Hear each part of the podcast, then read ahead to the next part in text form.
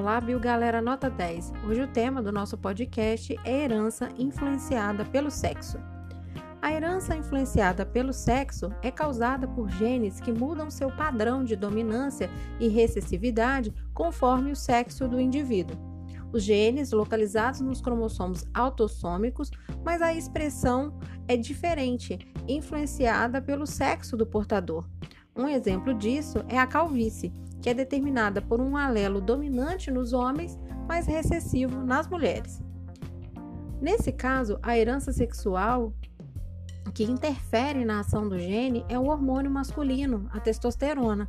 A testosterona interfere positivamente na expressão do gene para a calvície e, por isso, esse gene se expressa, então, de maneira diferente em homens e mulheres.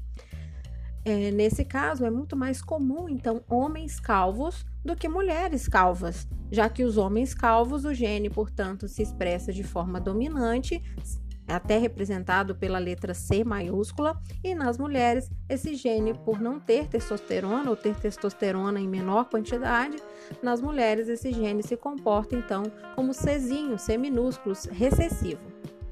Agora, vale ressaltar, gente, que nem sempre a perda de cabelo está associada com fatores genéticos. Podem ocorrer após, por exemplo, um estresse muito grande, após o parto, em razões de tratamento, por exemplo, de doenças como câncer, reações imunológicas, graças a alguns tipos de penteado, queimaduras, lesões, doenças da tireoide, falta de ferro e até mesmo desnutrição. Então esse foi o nosso podcast falando sobre herança influenciada pelo sexo, a, entre elas a calvície. Um beijo e até a próxima!